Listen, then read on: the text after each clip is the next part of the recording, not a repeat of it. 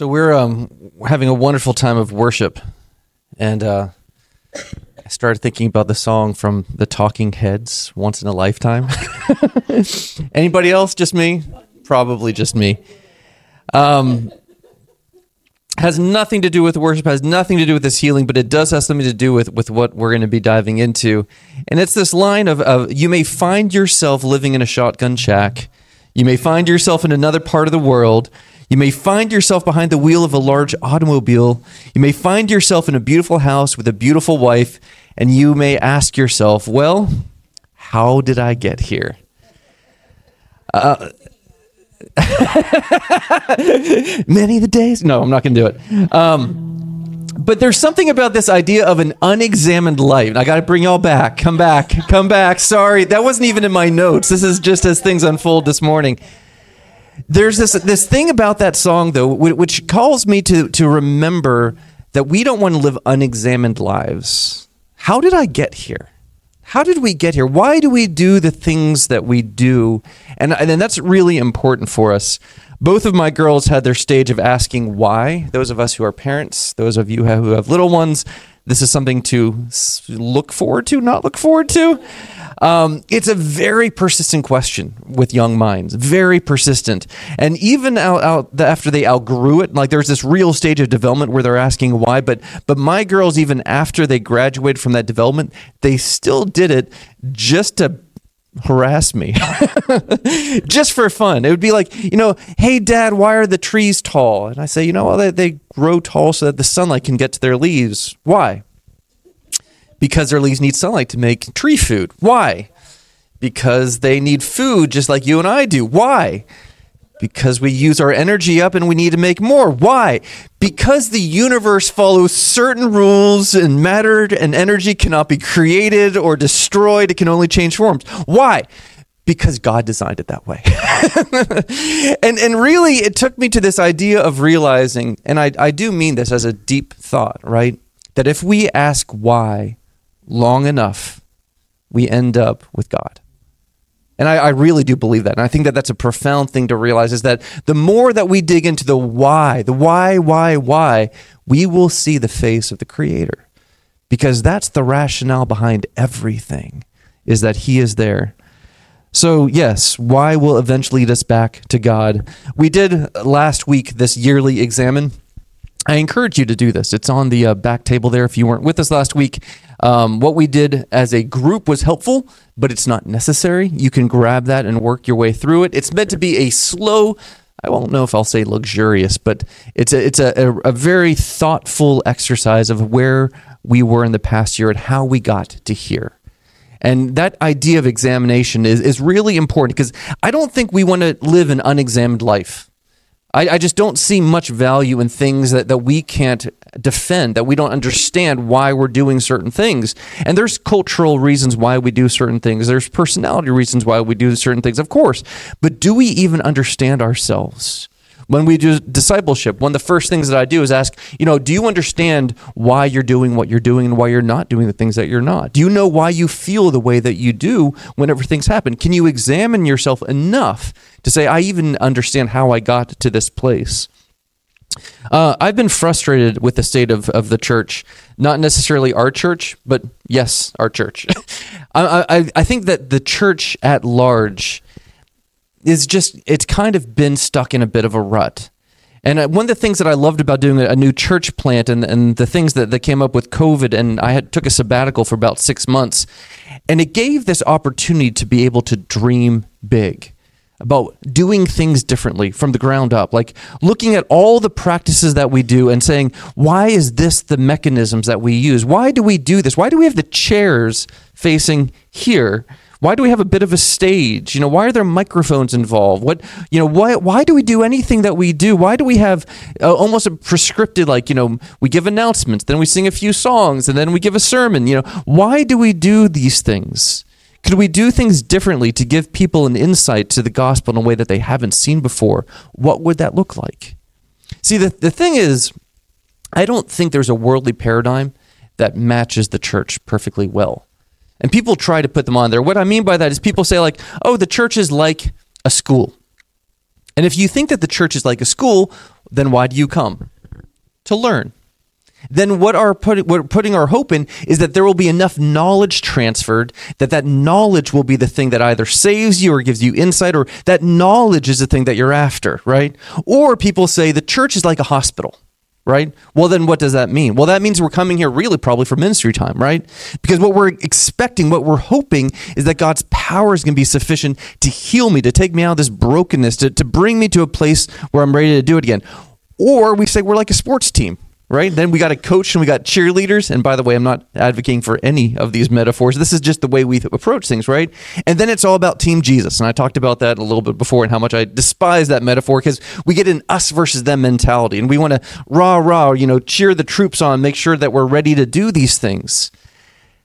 I don't think that any of these really describe the community of saints because we're taking notes from the world and trying to figure out what we can do in the kingdom to look like those things that we see in the world.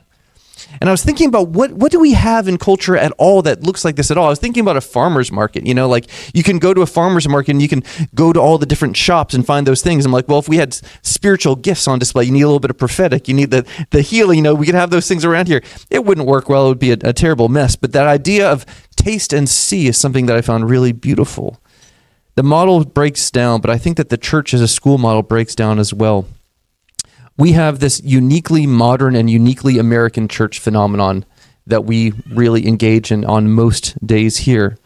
We did a little bit of something different here. I, I really appreciate that, that Ethan did this, that we stopped worshiping and we sat in silence. And that calls to mind what the Quakers do. And the Quakers have this, this really frustrating and, and almost boring habit of sitting in silence until the Lord speaks. And that's their service. They sit in silence and they wait. And it can get awkward and slow. Nobody knows what's going to happen. And everybody's uncomfortable except for the Quakers. and then somebody speaks. And then they discern together. Our Catholic brothers and sisters have confession and the Eucharist is pretty central. I, I actually pulled the synopsis of, of just the introductory rites for a Catholic service. Many of us actually probably come from, I'll speak for myself, a, a Catholic background or, or, Catholic adjacent. And, and, and this is something that, that we're pretty familiar with. But for those who grew up maybe without this, it is, I will tell you, foreign from what we do here on a Sunday. The Mass begins with the entrance uh, chant or song. The celebrant and the other ministers enter in procession and reverence the altar with a bow and or a kiss. The altar is a symbol of Christ at the heart of the assembly and so deserves the special reverence. All make the sign of the cross, and the celebrant extends a greeting to the gathered people in words taken from Scripture. The penitential act follows the greeting. At the very beginning of the Mass, the faithful recall their sins and place their trust in God's abiding mercy. The penitential act includes the Kyrie eleison, a Greek phrase meaning Lord have mercy. This litany recalls God's merciful actions throughout history on Sundays, especially in Easter time. In place of the customary penitential act, from time to time, the blessing and sprinkling of water to recall baptism may take place. On Sundays, solemnities, and feasts, the Gloria follows the penitential act. The Gloria begins by echoing the proclamation of the angels at the birth of Christ. Glory to God in the highest. In this ancient hymn, the gathered assembly joins the heavenly choirs in offering praise and adoration to the Father and Jesus through the Holy Spirit. The, the introductory rites conclude with an opening prayer called the Collect. The celebrant invites the gathered assembly to pray, and after a brief silence, proclaims the prayer of the day. The collect gathers the prayers of all into one and disposes all to hear the word of God in the context of the celebration. I want to highlight that is valid church. That is valid church. Everything done in that is valid church. This is less foreign to me, maybe, than a, a, pastor flying in on a wire to some rock band in the background, which also happens in some uh, American churches. Our, our more liturgical siblings have a, a set menu of scripture set in advance year round. Our more free-form family, you don't know what you get any time. It could be orthodox, it could be heretical. If you go down the road here just a, a, little bit, and I mean this very literally from where we're at right now, there's churches where worship and the word are so entwined that preaching is a song and the music never stops. it's wonderful to experience. I could not keep a thought in my head if Ethan was up here playing the entire time. It looks so foreign to us. And what we do often looks so foreign to them. Are we all a part of the same kingdom or are we not? Do we have the same head or do we not?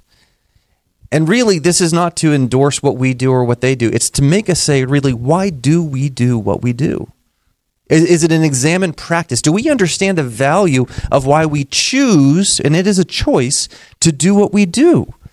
What is the value of this? What's the value of, of saying no to ritual? Is it to say that we really want to be engaged with the Holy Spirit? Why do we not use written prayers all the time? Is there value to that? Is there intentionality to that? Or are we just copying the notes of the people closest to us? And I want to make sure that we live an examined life. How many of you have ever had what you would call an ecstatic moment? Do you know what I mean by this? This is like you've encountered God in some way that is supernatural, that, that, that, that causes you to think, oh, this is real this is something beyond a human experience that I have just encountered. Just show of hands, kind of what I would expect. That is nearly everybody, maybe more than I expected. How many of you in those ecstatic moments thinks, dang, I need to sit down and listen to Josh talk for 45 minutes right now? Jim, I appreciate that, Jim. That's more than I expected, right? You have an ecstatic experience with the creator of heaven and earth and you want to go to church and listen to a, a 45 minute sermon because of that it, it doesn't necessarily line up right? And by the way that's what i expected. I'm not offended. We have something awe-inspiring something beyond ourselves. So why do we preach if that's one of the things that stirs the people of God, if that's something that awakens our soul, if that's something that, that is like a central part of why we have become followers of Christ, why do we preach? If it's ego driven, if it's opinion based, it's not going to be preaching, it's going to be something else. We've been talking about uh, loving like Jesus for a while, and, and I didn't even get to to all the reasons that I, I think that we need to to talk about that, um, because we could talk about how bold it is, how transformative the love of God is, how crazy, how reckless, how costly. And there's this famous quote, and, and you've probably heard this before, right? Preach the gospel always when necessary. Use words, right? So, what does it even mean when we're preaching? What does it even mean to be at the, at the place where we say, I want to express the truth of the gospel in a way that lines up with the hope and experience of the people of God? Right? What we're doing on any given Sunday, is it actually preaching or is it something preaching adjacent? What is the value of us spending our time and using our words to elucidate this, this whole ecstatic experience or, or what the Lord is saying to his people at any given moment. People either love or hate that quote because it's, it's attributed to Francis of Assisi, maybe correctly, maybe incorrectly, but it, it really points to this whole divide that's been the church really kind of forever faith by words or faith by deeds, right? And if you've been around me for a while, you know that I don't think that that's actually a good debate at all because the answer is both like you how could you possibly have that divide? You know, we have to say, we have to have the truth and we have to live out the truth. Like both of those things have to be together all the time. It's a false choice. When I came back from my sabbatical, I, I tried to preach uh, using only stories and questions. It was horrible. but that's how Jesus did it. And the reason that, that it was abandoned was because, you know, it was, it was a wonderful exercise, I think, at, at me trying to not draw conclusions, trying to trust the Holy Spirit to, to draw these things. But it highlighted something to me. We don't have the biblical literacy that I think that we should.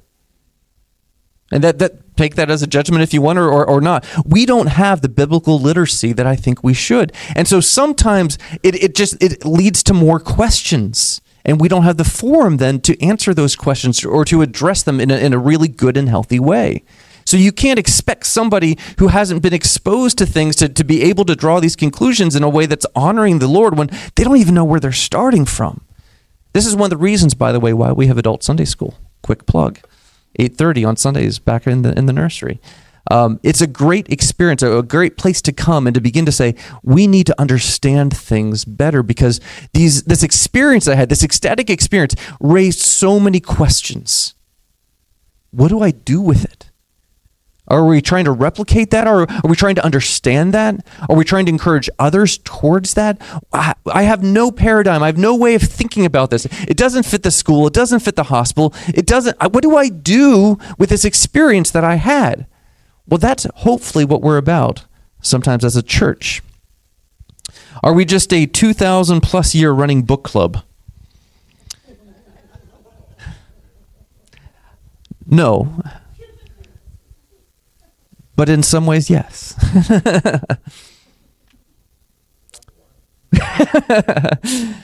you know, we often use the Great Commission as a, as a starting point to talk about preaching.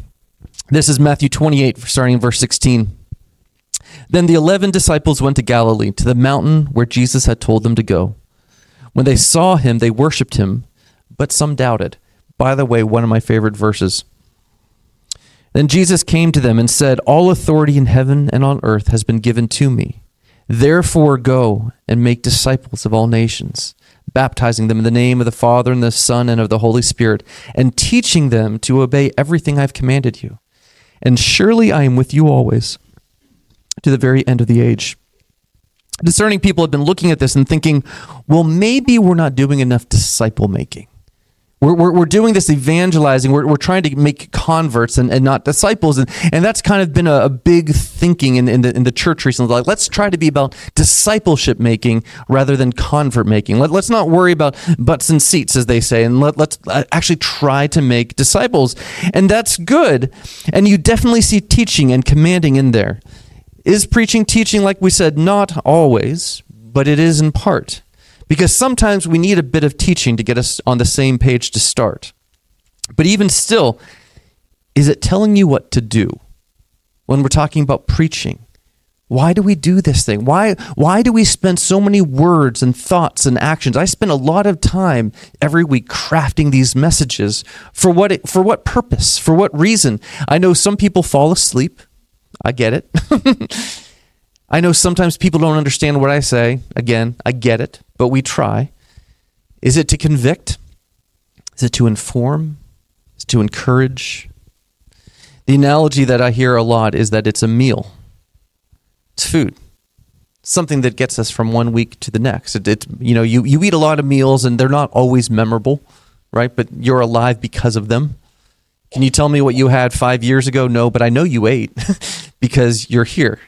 And that's often the way that we think about this. We need exposure to the Word of God. We, we need to engage with it because it's what keeps us alive. It's what keeps us going. Sometimes we use, instead of, of that Great Commission passage in Matthew, we, we use the same parallel in Mark 16, 15. I wanted to pull this up because it actually uses the word preach. It doesn't use that word command and, and, and teach. It says it this way He said to them, Go into all the world and preach the gospel to all creation. Whoever believes and is baptized will be saved, but whoever does not believe will be condemned. And these signs will accompany those who believe. In my name they will drive out demons, they will speak in new tongues. They will pick up snakes with their hands, and when they drink deadly poison, it will not hurt them at all. They will place their hands on sick people, and they will get well. Now, if we're talking about teaching, let me tell you that this is a debated portion of Scripture. We found earlier and earlier versions of Mark, and this part's not included. Was it added later, or the earliest works works in progress? We don't really know, but there's an asterisk in most of your Bibles whenever you read this part saying, you know, the earliest manuscripts we have don't have that. I like it because it uses that word preach. And that word preach is a very interesting word. It's literally translated from the, the, the Greek for proclaim with an emphasis on persuasion. The word is also used as, as herald. And it's a weird, weird word for us. Weird word is hard to say. It's a weird word for us because we don't really have heralds anymore. Herald is what we call newspapers because that's like the Miami Herald. Like it, it's this idea of somebody just proclaiming something, but what does it mean? Well, it was for a kingdom. It was for a king, a herald who was proclaiming news and trying to tell you what was going to happen because of it. It matters. I also love that that it says preach the gospel to all creation. It's kind of a bold, bold call. Not to all people, even. It says to all creation. I love that because I do feel like we are called to reform, to reshape the world, the systems, the, the powers, the, the created earth itself in the image of all that is good and all of the blessing that God has for us. I think it was really wonderful when Ethan was doing that earlier during worship. It's an idea of saying God's eyes are on you and his goodwill is towards you. That's the good news. The good news is God sees where we're at and doesn't say, "Ooh, that's going to be tough." Ooh, I, I, I'll just, I'll just give you a little nudge and be like, "Keep your chin up, soldier." And like, here, here we go. But the Lord sees us and can change things because of who He is. Both of those passages in Matthew and in Mark have this whole idea of authority being there with the message that was being given. In the vineyard, we use the phrase that, that Jesus was the word worker. He didn't just speak the words, he had the authority to proclaim things and change things because of what he said.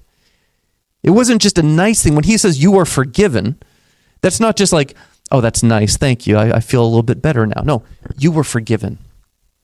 You were forgiven. And if somebody tried to blame you for those things, it didn't matter anymore because you were forgiven. When he said, pick up your mat and walk, guess what? You could pick up your mat and walk. That's the profound thing about what Jesus was doing. He didn't just teach, he didn't just say, turn the other cheek. He didn't just say, yeah, pay your taxes whenever they're due. He had the authority to realize that these teachings go to the core part of who you are, created in the image of God. And the way that we live that out matters. It was reminding us of who we are and who our Father is, reminding us about what is possible in this world. So, why do I preach? Why do we preach? I believe in the power of words. I believe in truth. I want to be like Jesus and do what he did and do it how he did it. I've got a video here here for us. Make sure that the, the audio is up for it. And, and we'll, I'll talk to you in a few minutes.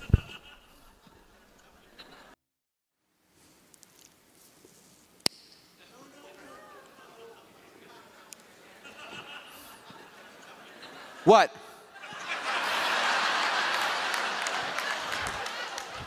All you all think smoking kills? Let me tell you something. Do you know that the amount of people dying from diabetes are three times as many people dying from smoking? Yet if I pulled a Snicker bar, nobody would say anything.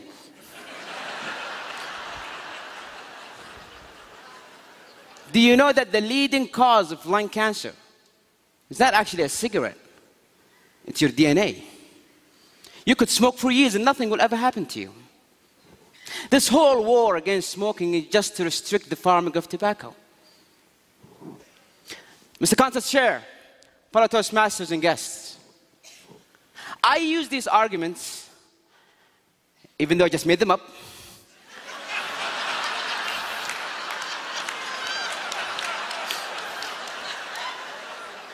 with a group of my friends. And the results, five of them believed what I said.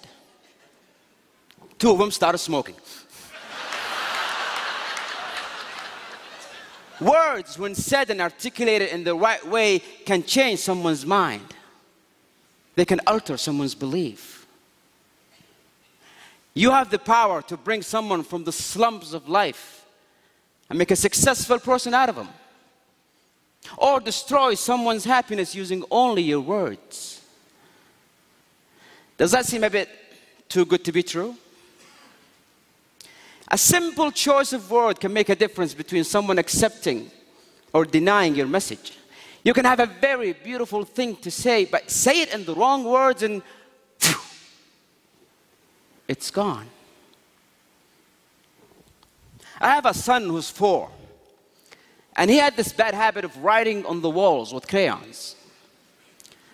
And one evening I walked into his room and he's going at it, just writing and drawing and so on. And I said, hey, hey, hey, hey, hey, hey,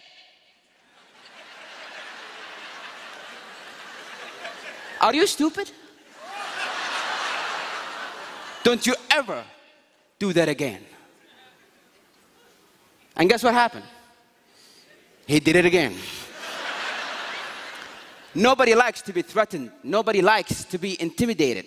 His pride would not allow it. He did it again just to spite me.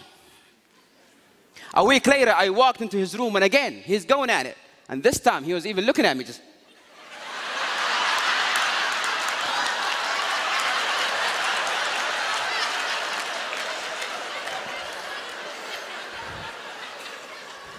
I came down and said, Sweetie, come here. Don't do that. You're a big boy now. And he never did it again. Because his pride wants him to be the big boy. But most importantly, if you are a person who's a role model, if you're a person who's been admired, anything you say could be believed. Anything you utter could be taken as truth. My friend Nasser, he loved his father, idealized his father. He would do anything to make him happy. But his father was the kind of person who's not easy to impress. And year after year, Nasser tried, and his father was like, yeah. First year in college, Nasser got straight A's. And he thought to himself, this is it. This what will finally make my dad proud. He picked up the phone. He called his dad. Dad, I got straight A's. Are you proud? Please tell me you're proud, Father. Yeah, listen, son, I'll have to call you back. I'm busy. I'm busy was the single sentence that broke the camel's back. And he started drinking, doing drugs, hanging out with the wrong crowd. Nasser, why? Why are you throwing your life away? If the one person in the world that I care about the most doesn't care, then, then why should I? And one evening I got the phone call. Nasser's in the emergency room, drug overdose. I rushed to that hospital. I saw him on that bed, and I saw that machine go beep, beep, beep. And I saw doctors try to bring him back to life. Clear! Clear! Clear! It's clear that a single word could have saved this life. Words have power. Words are power. Words could be your power. You can change a life inspire a nation, and make a, this world a beautiful place. Biblically, we see the same thing.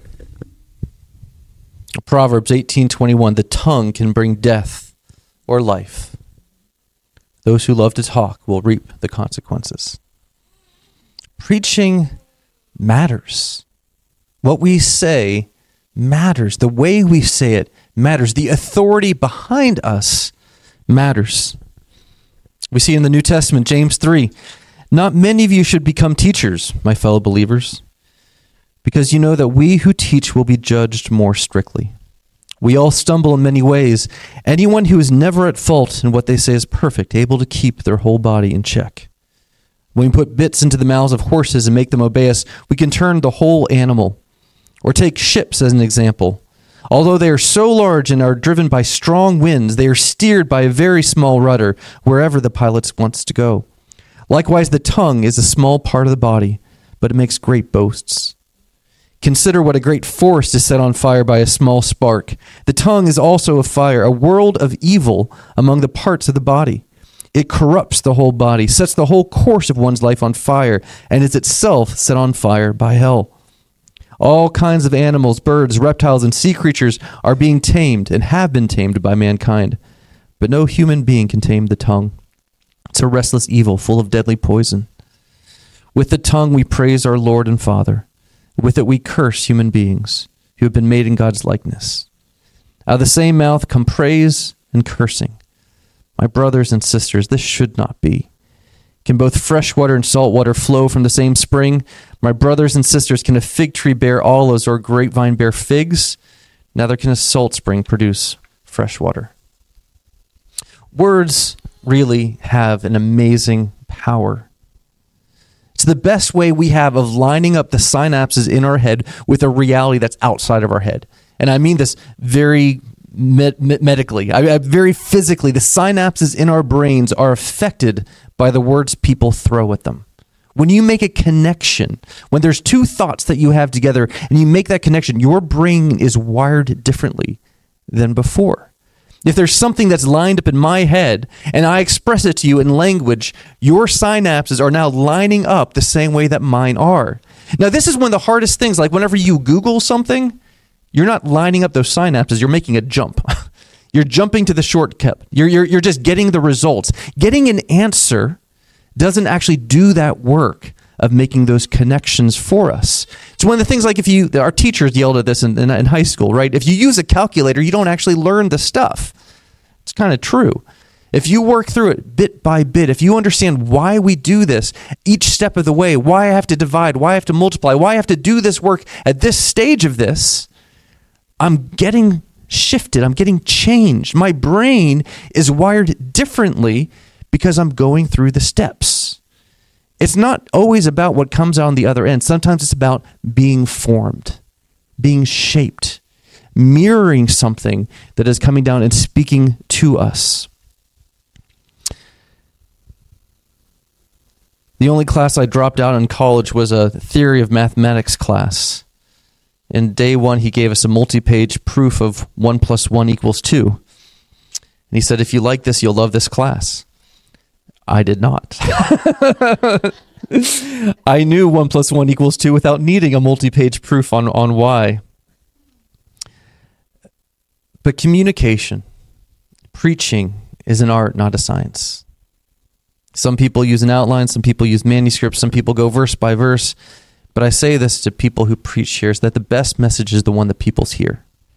People need to hear the message. They need, it needs to reach into their lives and speak to something that's going on. You've had an ecstatic experience with God. Are we talking about things that don't apply to that? You want to understand God's will. Does this relate to that at all, or is it just foreign words to you? Use humor, use stories, use hyperbole. Those are all things Jesus did. Psalm 119 is such an interesting psalm. It's an acrostic. It's mo- most likely it was used to teach kids the alphabet. We have a little bit of like the Bronze Age Veggie Tales, or, or, or maybe it's more like Dr. Seuss. I don't know. But uh, it, it's really interesting because it, it has each letter of the Hebrew alphabet and then it gives you some verses off of that. But every verse in it is about the beauty of God's word every verse in this whole thing, teaching others how to write, teaching others about words, teaching others about the alphabet, is a reflection on God's word itself. And when you think about it that way, it's kind of really amazing. If you want to learn what words are, if you want to learn what communication is, again, the why behind it is because of who God is and because he spoke. And therefore, all of this is. So Nun is a character that looks a little bit like a backward C. It's the first letter of the word lamp, which is called Ner. And uh, it's a bit like Yoda speak in Hebrew. So uh, the, we see uh, your word is a lamp for my feet, a light to my path. The Hebrew is a lamp to my feet, your word is, and a light to my path. So it is actually lantern is the, is the first word that we have here, lamp. Um, but it's not just this one. So I'm going to read this for us. Your word is a lamp for my feet, a light on my path. I've taken an oath and confirmed it that I will follow your righteous laws. I have suffered much. Preserve my life, Lord, according to your word. Accept, Lord, the willing praise of my mouth, and teach me your laws. Though I constantly take my life in my hands, I will not forget your law. The wicked have set a snare for me but I have not strayed from your precepts. Your statutes are my heritage forever. They are the joy of my heart. My heart is set on keeping your decrees to the very end. Every verse talks about the majesty of God's word. Every verse points the finger back to what God has said and what he has done. I mentioned before those ecstatic experiences of us. What do you do after you've had one of those? Often we try to replicate it, almost always without success. You can't make those experiences happen. Or you try to find out what's behind it. And I think preaching helps us to orient. It helps us to be hopeful, to be purposeful, to find the why behind those things that we've experienced. Preaching is the part of our service to do all the things you do when you encounter something magnificent. You want to point it out to somebody else, right? If I if I see something, I, I, I want to share it. I want you to see it as well. Look at that sunrise. Did you see that? Do you see that animal that just came out of the woods? What do we do? We share those moments with each other. You experience something atypical, you experience something magnificent, and we want other people to share in that experience with us. It's one of the most human things. That's the heart of preaching. Have you seen my God? Do you understand his power? Leah giving a testimony earlier. That's the preaching of the word. Do you know what happens whenever God comes close? Do you know that you can be healed because he is our God? We try to make sense of it. We try and find an explanation, give testimony, be an eyewitness, implore, and give an invitation. Preaching cannot be disconnected from the gospel. It cannot promote the things of this world like a politician. It cannot be an avenue for wealth at the expense of others. It cannot be a place of manipulation. It cannot be a place of deceit. That's not preaching. God is ultimately other from us. We are all of us God's strugglers, and we need ongoing clarification. We need ongoing redirection. We need help. And that's what this hopefully will be. I've not yet repeated a, a sermon. I know many pastors do. I, I, I don't know how to do that. I don't think I'm a good pastor or preacher in those ways because they've got a, a, whole catalog of like really well researched and documented things. I have to listen to what I think the Lord is saying to us now and connect the dot with what I find in the Word as I ask the Lord those questions. And I, I almost feel like uh, sometimes I'm just that translator. I'm just trying to say, this is what's going on here. what are you doing, Father? And how can I help stir that along? That's not a flex. That's I, I think it sounds like it might be one of those humble brags. It, I don't think I'm a good pastor in many contexts. I think I'd be terrible at a megachurch, not for many reasons. Like I couldn't operate that way. I, I am so dependent upon those little words that we get in pre service prayer or in Sunday school that are just like, thank you, God. I know that the message is lining up with that. And I'm so grateful because I feel like I've got these things connected. So, what? So, what about all this stuff? Why am I talking about preaching for us? Because, church, you need to know this. You need to know that the kingdom of God is at hand. So, repent and believe the good news. The limitations of preaching are pretty apparent. People are resistant to it. Stop preaching at me, people say when it's not even about the gospel. Preaching has a very bad image in the world. We're doing it in here to people who, by and large, already know, already believe, and already understand. Generally speaking, preaching separates words and authority. What made Jesus so amazing was his transition to doing this stuff. Like I said, you're forgiven. Pick up your mat and walk. Stretch out your hand. And I don't want you to skip over that first example. I think about there's the scene. I don't. I don't even remember the movie. I don't think I've seen the movie, but you got Matt Damon and Robin Williams. He's like got a traumatic childhood, and he says to him repeatedly, "It's not your fault."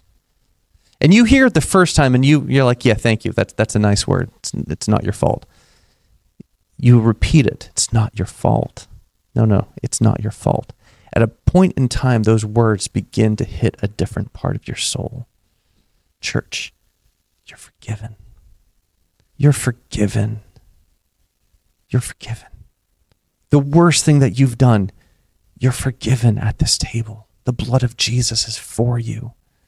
This is preaching. It brings us to a place to encounter him.